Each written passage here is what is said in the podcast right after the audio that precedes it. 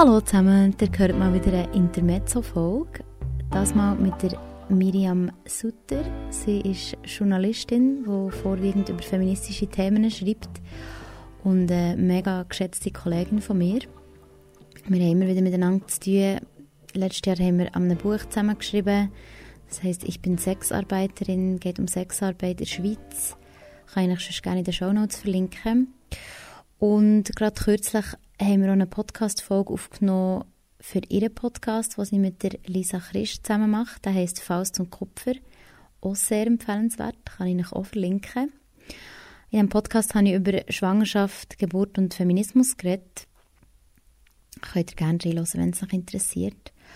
Und jetzt in unserem Gespräch aber wird es um Verhütung gehen. Ich weiss, dass es ein Thema ist, das viele von unseren HörerInnen interessiert und beschäftigt. Und Miriam erzählt sehr eindrücklich und nachvollziehbar über ihren Leidensweg mit der Pille und anderen Verhütungsmitteln und stellt dort die Frage, wieso wir uns das überhaupt an? Wir haben das Gespräch bei uns im Garten aufgenommen, das heisst, ihr hört wahrscheinlich ab und zu ein bisschen Vogelgezwitscher etc. Aber das tut dem Inhalt des Gesprächs keinen Abbruch. Also, hier ist Miriam. Viel Spaß beim Hören. Hallo liebe Miriam. Hallo Naomi. wir machen jetzt Full Disclosure. Wir haben vorher schon etwa zwei Stunden geredet über das Thema Schwangerschaft und Geburt für die Podcast. Richtig. Faust und Kupfer mit der Lisa Christ. Ähm, und jetzt soll es aber noch um etwas gehen für untenrum.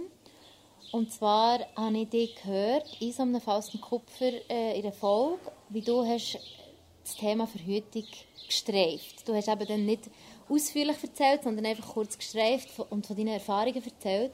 Und es hat mich mega interessant gedacht, ähm, jetzt für einen Untenrum-Podcast, weil wir auch immer wieder Frauen schreiben von ihren Erfahrungen mit Verhütung, ähm, entweder gut oder schlecht, im, in den meisten Fällen schlecht.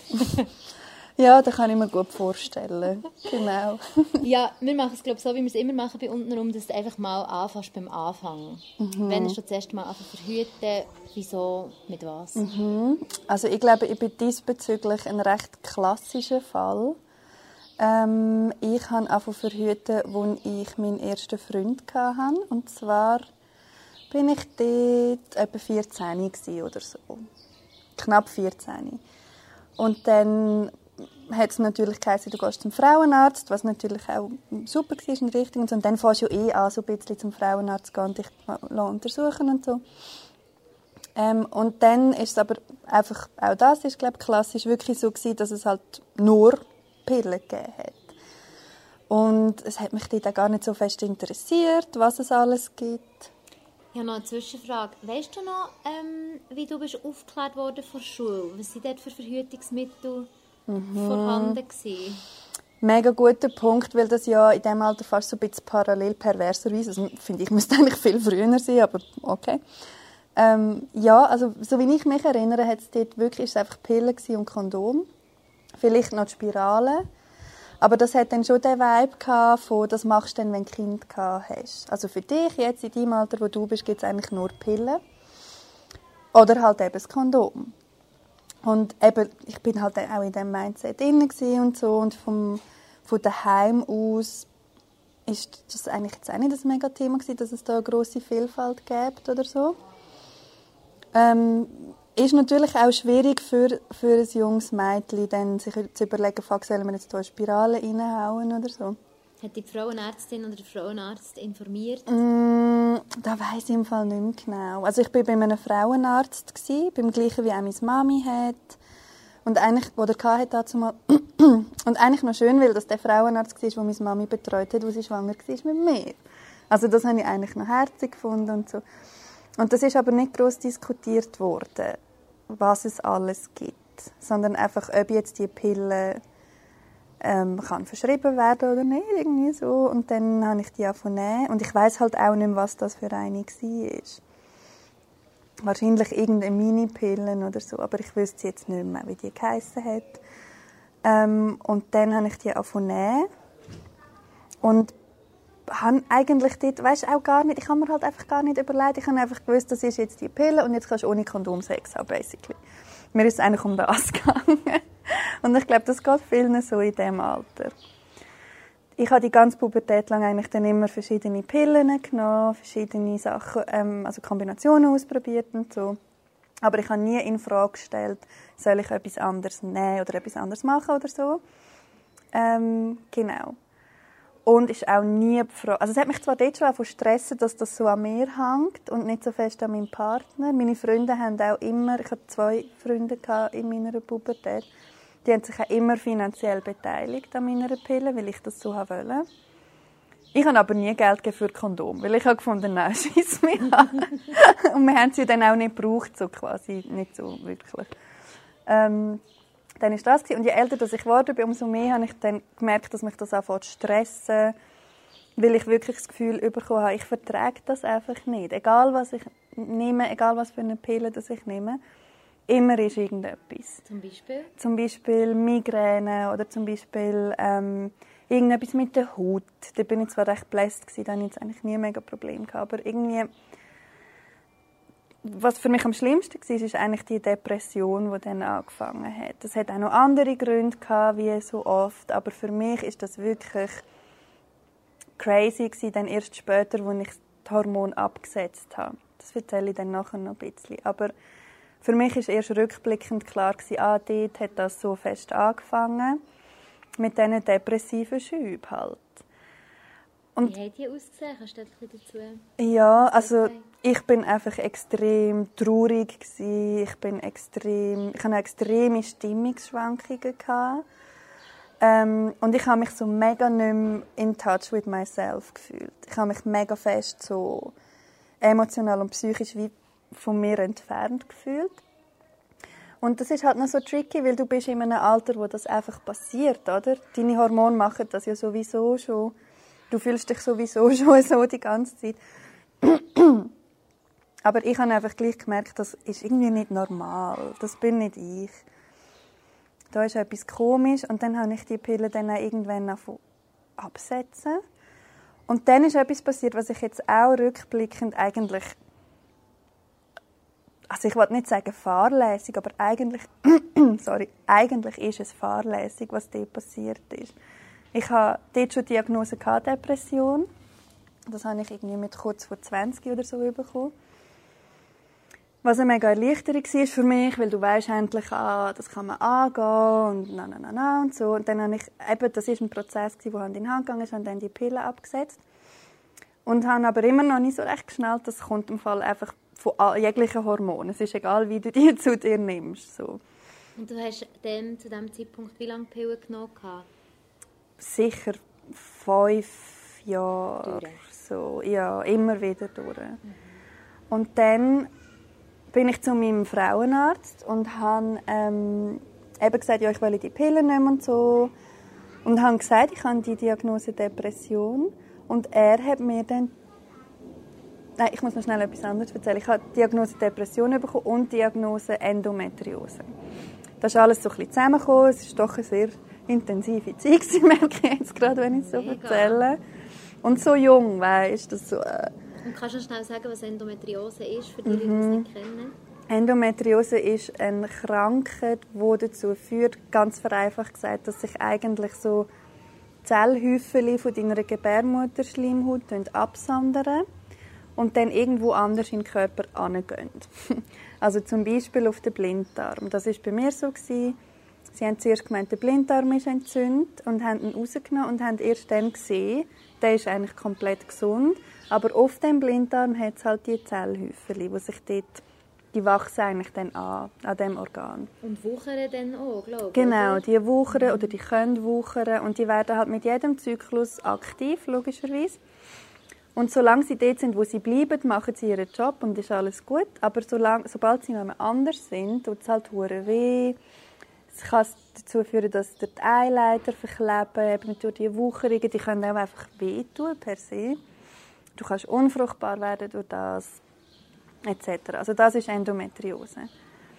Dann habe ich die Diagnose bekommen und habe dann einen mega Clinch halt gehabt, weil ich hatte die Depression, die Endometriose Und dann passiert Folgendes: Du kannst die Endometriose hormonell behandeln und in Schach halten oder probieren sie in Schach zu halten, dass sie halt nicht jeden Monat aktiv wird, oder? Und die einzige Möglichkeit ist ja sogar hormonell, gell? Genau. Es gibt, oder also, es, gibt noch an, es gibt keine Studie dazu. Genau. Mhm. Man geht bis heute davon aus, dass man sie so gut in Schach halten kann. Du kannst sie auch rausnehmen.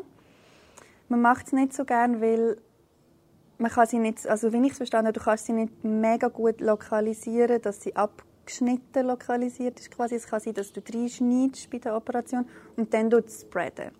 Also dann ist sie grösser als vorher. Und das ist ein Risiko, wo halt viele nicht eingehen wollen.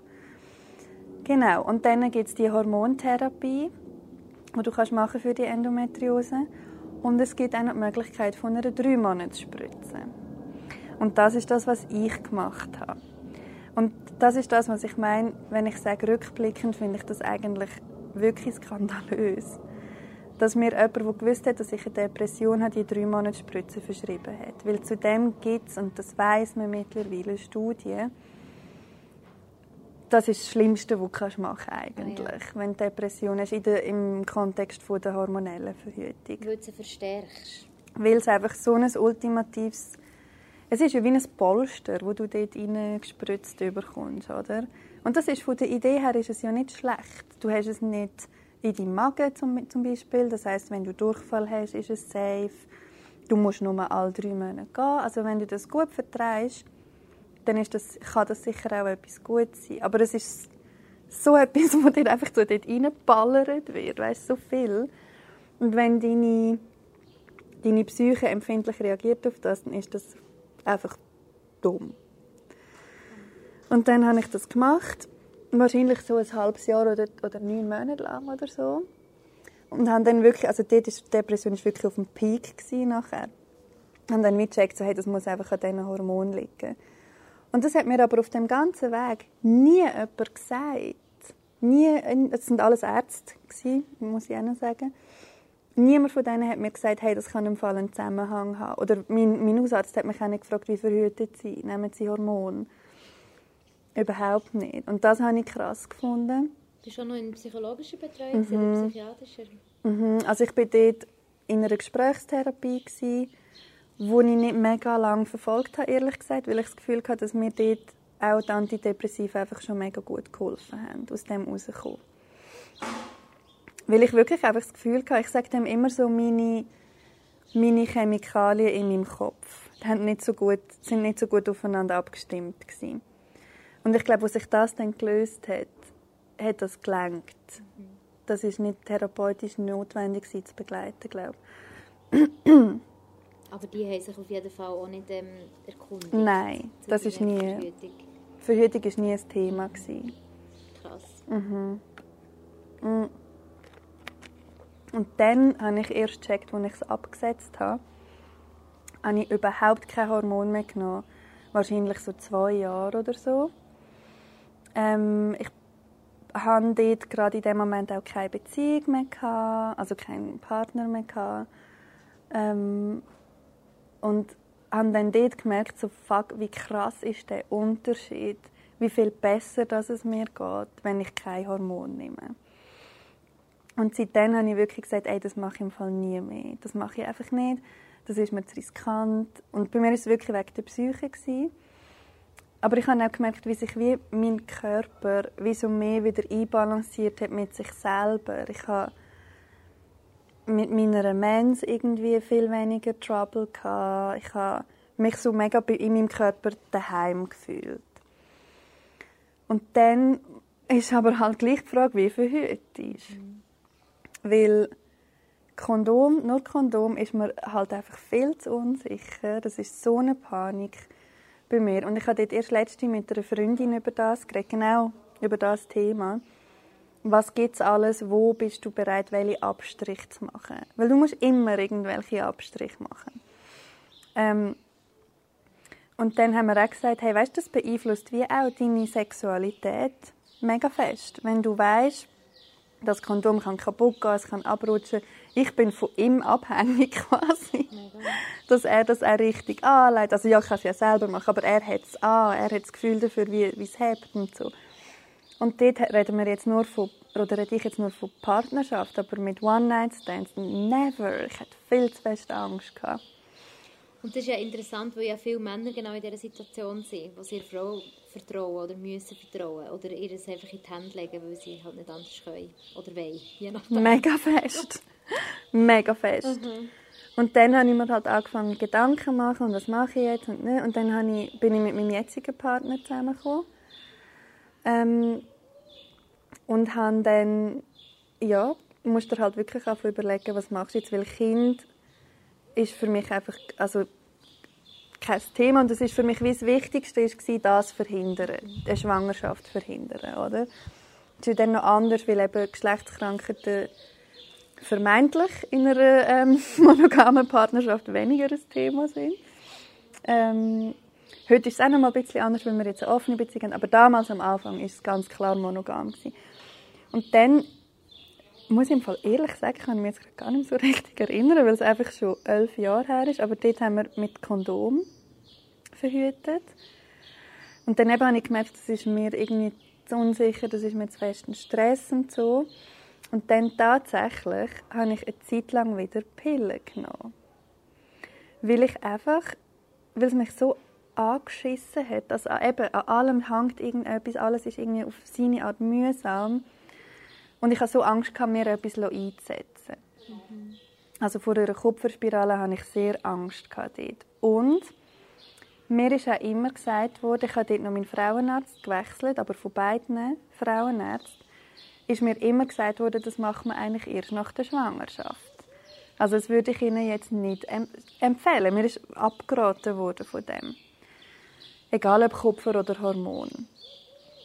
Und dann ist das für mich halt, ja, ich meine, du vertraust ja und denkst also gut, dann halt nicht und so. Und dann habe ich ausprobiert den Nuvaring, was ja auch Hormone sind, wieder eine andere Pille ausprobiert, ganz niedrig dosierte.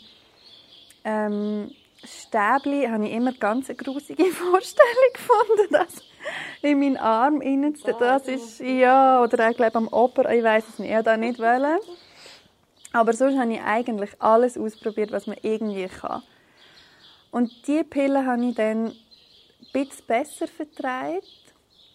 Aber habe dann irgendwann auch wieder gefunden, hey, nein, ich will das einfach nicht ich will das nicht in meinem System und habe wieder einen Unterschied gemerkt von meiner Psyche her. Und das ist für mich dann der endgültige Entscheid gewesen. Ich meine, ich bin dort Anfang Mitte 20 gewesen, Mitte 20 mittlerweile und nicht mehr, also von, von den Hormonen her nicht mehr pubertär eingestellt, weißt? Mhm. Und dort war für mich klar, gewesen, hey, das hat einen Einfluss auf mich, ich möchte das nicht mehr.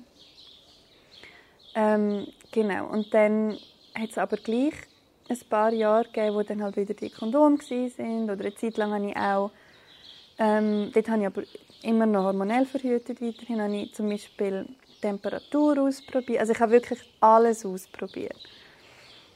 Und irgendwann ist es halt dann darauf zugelaufen, dass ich mich müssen mit dem Gedanken oder wollen mit dem Gedanken auseinandersetzen. Also dann ist es halt eine Spirale dann muss es eine Spirale sein, weil ich mag das alles andere einfach nicht mehr. Und gleichzeitig parallel habe ich halt wie eine so die ganze feministische Entwicklung durchgemacht und mich viel mehr angefangen interessieren, auch für den feministischen Aspekt von der Forschung von der Verhütung oder Verhütung allgemein. Und habe das aus dem Blickwinkel anschauen. Und bin dann halt auch immer wie hässiger geworden, weil ich einfach gefunden habe, es kann doch nicht sein, dass sich einfach immer die Person mit dem Uterus und mit dem Zyklus einfach in so einen Stress muss reingehen. Und das ist mir schon logisch, weißt, es leuchtet mir, in, mir die Personen können schwanger werden. Und unser Körper funktioniert halt nun mal anders, als wenn du das alles nicht hast und bla bla bla. Aber es hat mich hure genervt, weißt, dass es zum Beispiel nie ein Thema ist bei irgendwelchen Männern, wo ich Sex hatte mit, auch über längere Zeit, dass man zum Beispiel halt auch über eine ich weiß gar nicht, wie heißt das bei Männern, nicht Sterilisation. Eine Vasektomie. Eine Vasektomie, wo man auch wieder rückgängig machen kann. Ich habe nicht mal gewusst, dass es das gibt, hure lang. Es ist mega interessant, dass du das ansprichst, weil ich habe in meinem Freundeskreis auch schon ein paar Mal die Männer gefragt, wieso, dass sie, wieso dass das nicht in Frage kommt. Und wir haben sogar Freunde, die drei Kinder haben und wissen, dass sie nicht noch mehr Kinder wollen. Und der Mann will auf keinen Fall noch mehr Kinder. Dann habe ich gesagt, ähm, ja, und dann lässt dich einfach unterbinden, oder? Und er so, nein, niemals. und für mich geht es im Fall in die gleiche Richtung wie so das, oh nein, zum Urolog, nein, gar nicht. Mm. Also so ganz eine komische Scham oder ein Unwille, sich mit seinen Geschlechtsteilen auseinanderzusetzen, wenn doch in Fact eigentlich dein primärer Geschlechtsteil einfach das ist, wo du dein ganze Leben dran hast umgespielt. Es, ist so, es gibt so eine Hyperpräsenz ja. vom Penis überall. Ja. Also es ist so eine ganz eine komische, wie eine Double Standard. Mega, es ist mega gut, dass du das sagst, weil es hängt so viel dran an dem. Also ich glaube, auch oft ist so eine unterbewusste Angst vor einer Entmännlichung ganz klar, was ich in einem durch auch noch nachvollziehen kann. Also ich kann es nicht nachvollziehen, aber ich check, dass man so sozialisiert wird, dass, dass einem das, das bedeutet. Denn, wie du sagst, einerseits, und das weiß man ja, sogar schon bei im Buch, bevor du auf die Welt kommst, tun, tun die Buben ein bisschen mehr an sich umspielen als ah, Mädchen. Oder die, die, ähm, die Babys mit, mit Penis. Und das wird nachher auch encouraged und bei den Mädchen wird oder bei den, bei den Kindern mit Vagina wird es ähm, mit Scham behaftet. Bla, bla, bla. Das ist dann ein anderes Thema. Genau, dein Geschlechtsteil aus Person mit Vulva ist dann, du hast keinen Penis. Ja, genau. Und das ist auch alles innen und man muss es irgendwie speziell waschen und man kann es nicht einfach so und so da, da.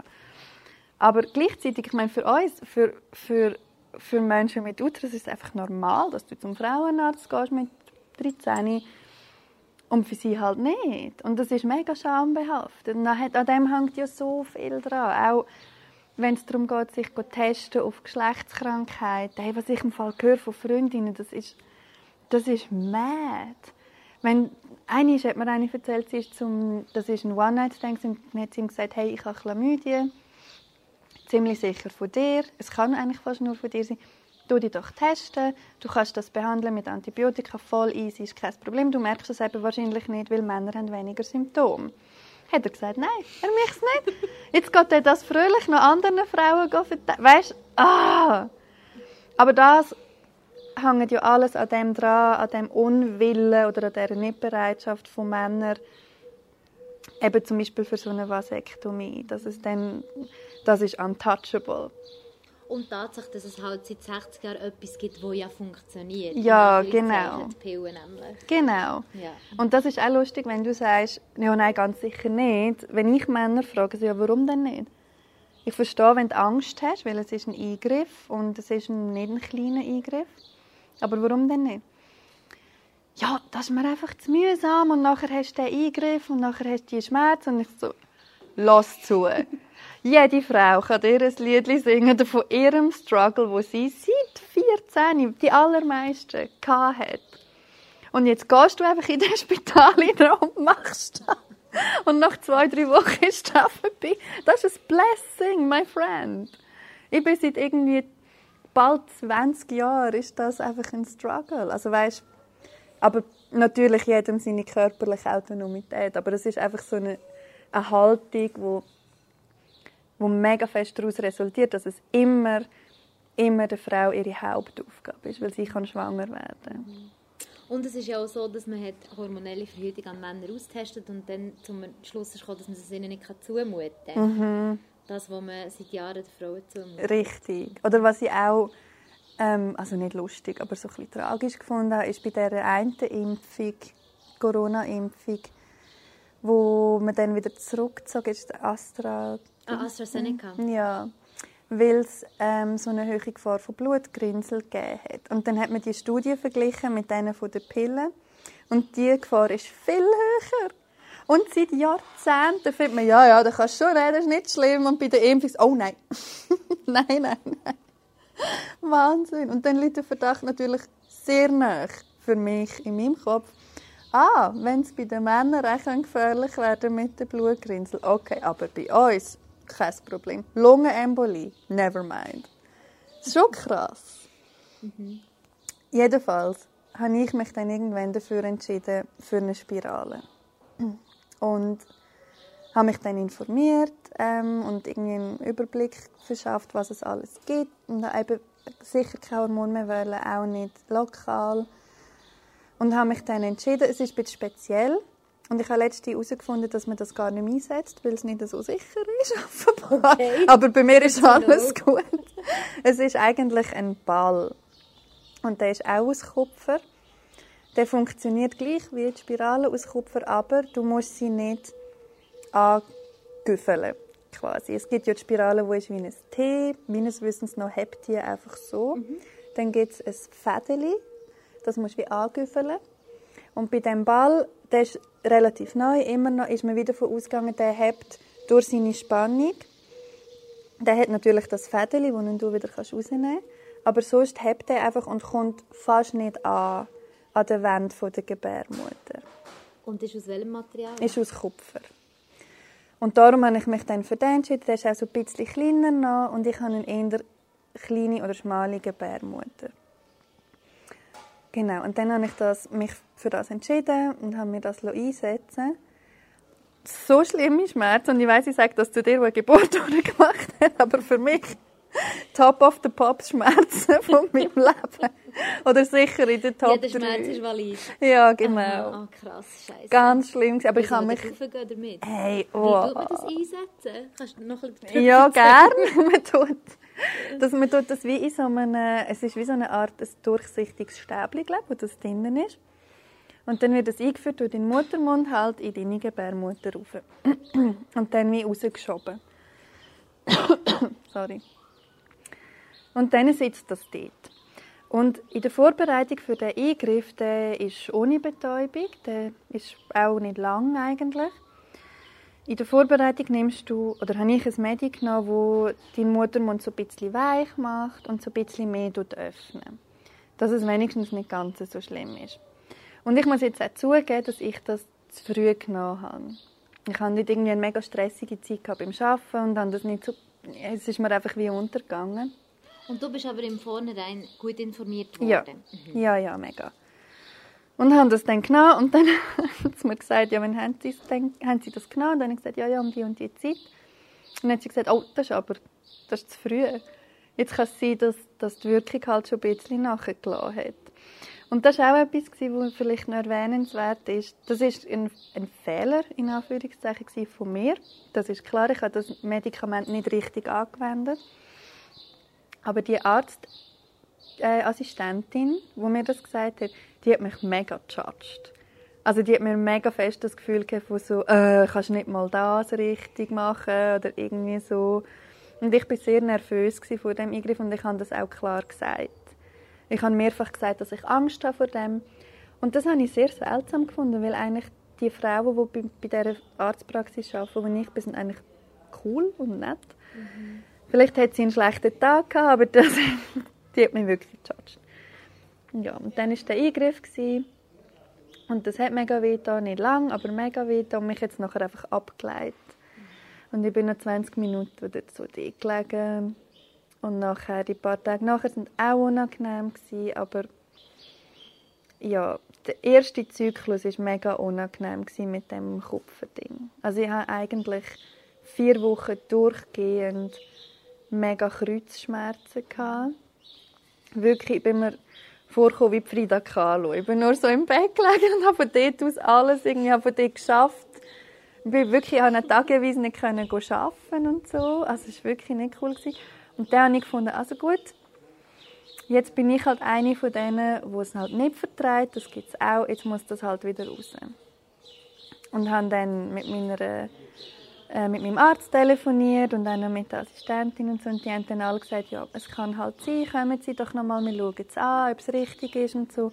Wenn Sie es dann möchten rausnehmen, können wir das machen.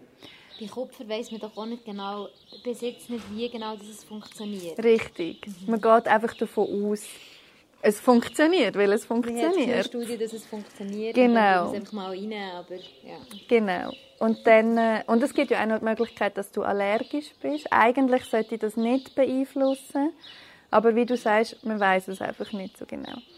Und dann habe ich den Termin gemacht und habe gefunden, also gut, jetzt nehme ich es halt raus, schon wieder mega anschiss, weil das Ding ist ja auch noch teuer. Es kostet irgendwie 450 Stutz, das reinzumachen. Und du hast fünf Jahre. Nicht zahlt die Krankenkasse notabene? Natürlich gar nicht. Ohne Zusatzversicherung, sowieso nicht. Und dann ähm, am Tag, wo ich den Termin hatte, um es rauszunehmen, ist es einfach weg gewesen. Und seitdem habe ich eigentlich keine Beschwerden mehr. Das ist jetzt wie viele Jahre her? Das ist noch nicht lange her. Ich glaube, das ist, jetzt habe ich sie etwa drei Jahre oder so drin. Ich glaube, ich müsste es wieder mal checken, aber ich bin mir recht sicher, es sind etwa drei Jahre. Und mega gute Erfahrungen. Hey, ja, und ich bin einfach mega happy, weil ich, ja, jetzt weißt, wenn ich an das denke oder jetzt auch wenn ich es erzähle, ist, erscheint es mir völlig absurd, dass ich so lange das alles auf mich genommen habe.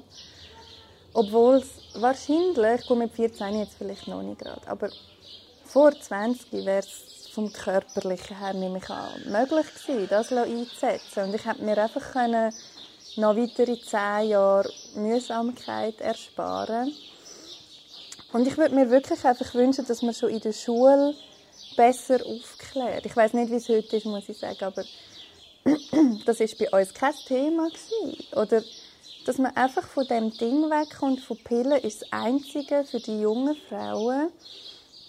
Weißt, ich habe mir auch überlegt, wenn ich Pillen nicht genommen hätte in meiner Pubertät, dann wäre doch die anders verlaufen. Schon nur mit dieser Depression. Aber hätte ich mich als Frau auch anders entwickelt, wenn ich mich in dieser Zeit nicht so entfernt gefühlt hätte von mir.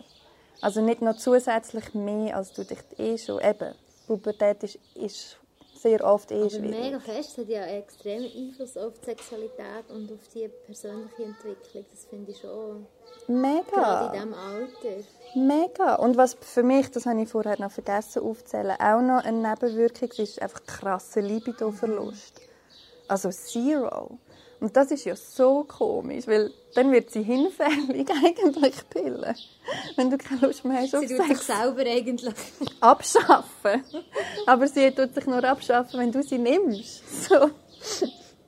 Also ist, wie, wie ist die Katze? Wie heißt die Katze, die gleichzeitig tot ist und lebendig? Ah, genau. Ähm, Schrödingers, Schrödingers, Schrödingers äh, Libido ist es eigentlich. Mega gut, das ist der Titel von dieser podcast Und vor allem, weißt, das, ich, das ist mir dann auch so eingefahren, als ich mich erst mehr angefangen zu informieren und es eben auch feministisch anschauen. Das finde ich schon schon noch heavy, dass es einfach, dass einfach gesagt wird, ja, ist halt so. Ist halt mühsam, muss halt durch. Weißt, es wird nicht, oder auch die, wie der ganze weibliche Körper funktioniert, es ist im Fall nicht normal, dass du unerträgliche Krämpfe hast. Es ist nicht normal, dass du hure viel Blut verlierst und es ist nicht normal, dass du depressiv wirst. Das und ist dann nicht gleichzeitig normal. wird ja noch von dir erwartet, dass ähm, während der Menstruation, wo ja viele Frauen überhaupt ohne hormonelle Verhütung und so starke Schmerzen durchlaufen, dass dann gleich einfach noch geschafft wird und es ist ein extremes Tabu, dann frei zu nehmen und das ist total mit Schuldgefühl behaftet, wenn du mal einen Tag frei machst. Du hast jetzt gesagt, du hast frei gemacht vom Arbeiten. Frei gemacht? Ja, also voll. Du bist echt leidend daheim mhm. gelegen. Aber dass dann so viele Frauen noch durchpushen und noch Schmerzmittel hey. nehmen. Meine hey, Schwester mega. extrem starke Schmerzmittel gegen ihre Periodenkrämpfe. Mega.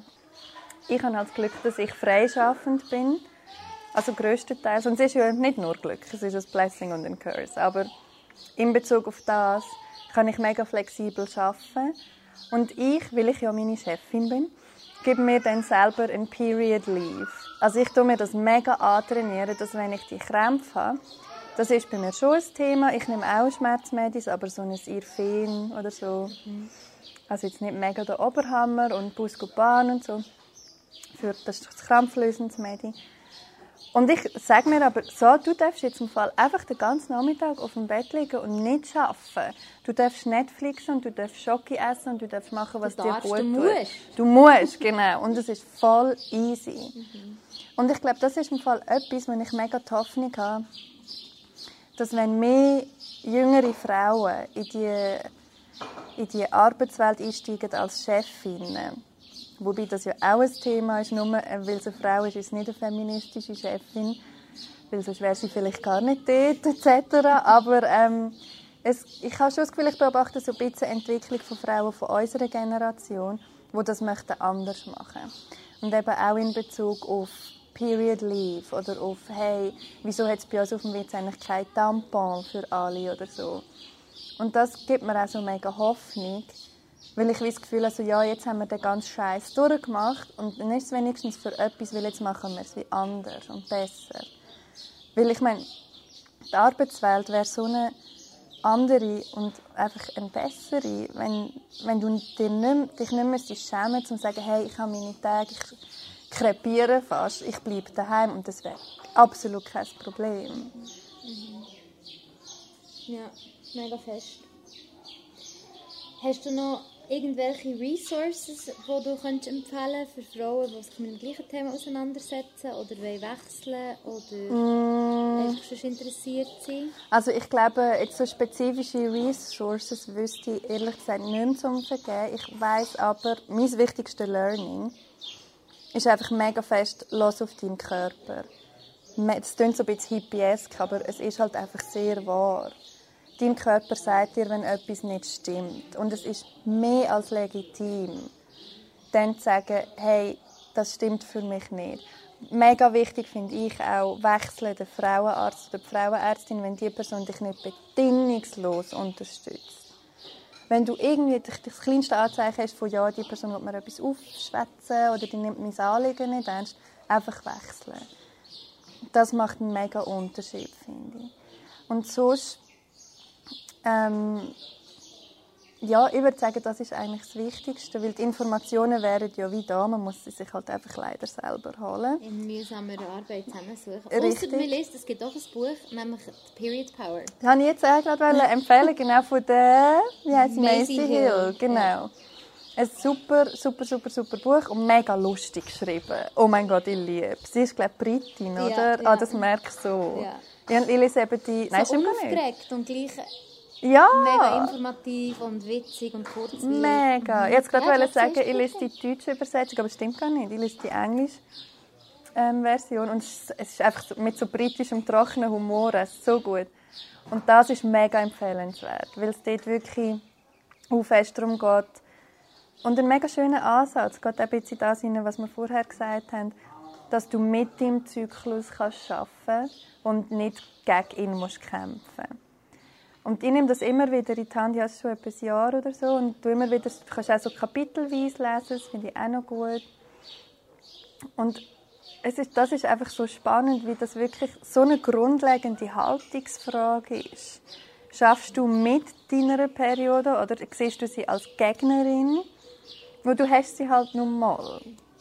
Und du hast sie ja theoretisch auch, wenn du Hormone nimmst, die sie unterdrücken. Die das ist halt, ich bin schon ein bisschen ein Hippie-Mädchen vielleicht. Die Energien sind ja gleich da, weißt? Und der Körper ist und macht und es ist, egal wie, wie fest dass du willst regulieren und unterdrücken und Zeug, es macht gleich immer irgendwie etwas. Und für das, wenn man das Gefühl so ein bisschen teilt, dann finde ich das Buch mega, mega empfehlenswert. Und it's, it's a funny read. Mhm. Mega. Mega. Super. Jetzt mache ich die Show Notes. Und ich würde sagen, dann sind wir da beim Ende angelangt. Hey, merci vielmals. Danke dir. Für deine Offenheit und deine Geschichte. Mega gerne. Das war «Untenrum», ein Podcast über Menschen und Sexualität. Konzept von mir, der Naomi Gregoris, Sound von Nick von Frankenberg. Ihr findet uns und weitere Folgen unter untenrumpodcast.com auf Facebook oder neu jetzt auch auf Instagram. Falls ihr selber mal mitmachen wollt, meldet euch doch bei uns. Wir freuen uns auch über Feedback oder eine Bewertung auf iTunes. Danke euch fürs Zuhören und bis zum nächsten Mal.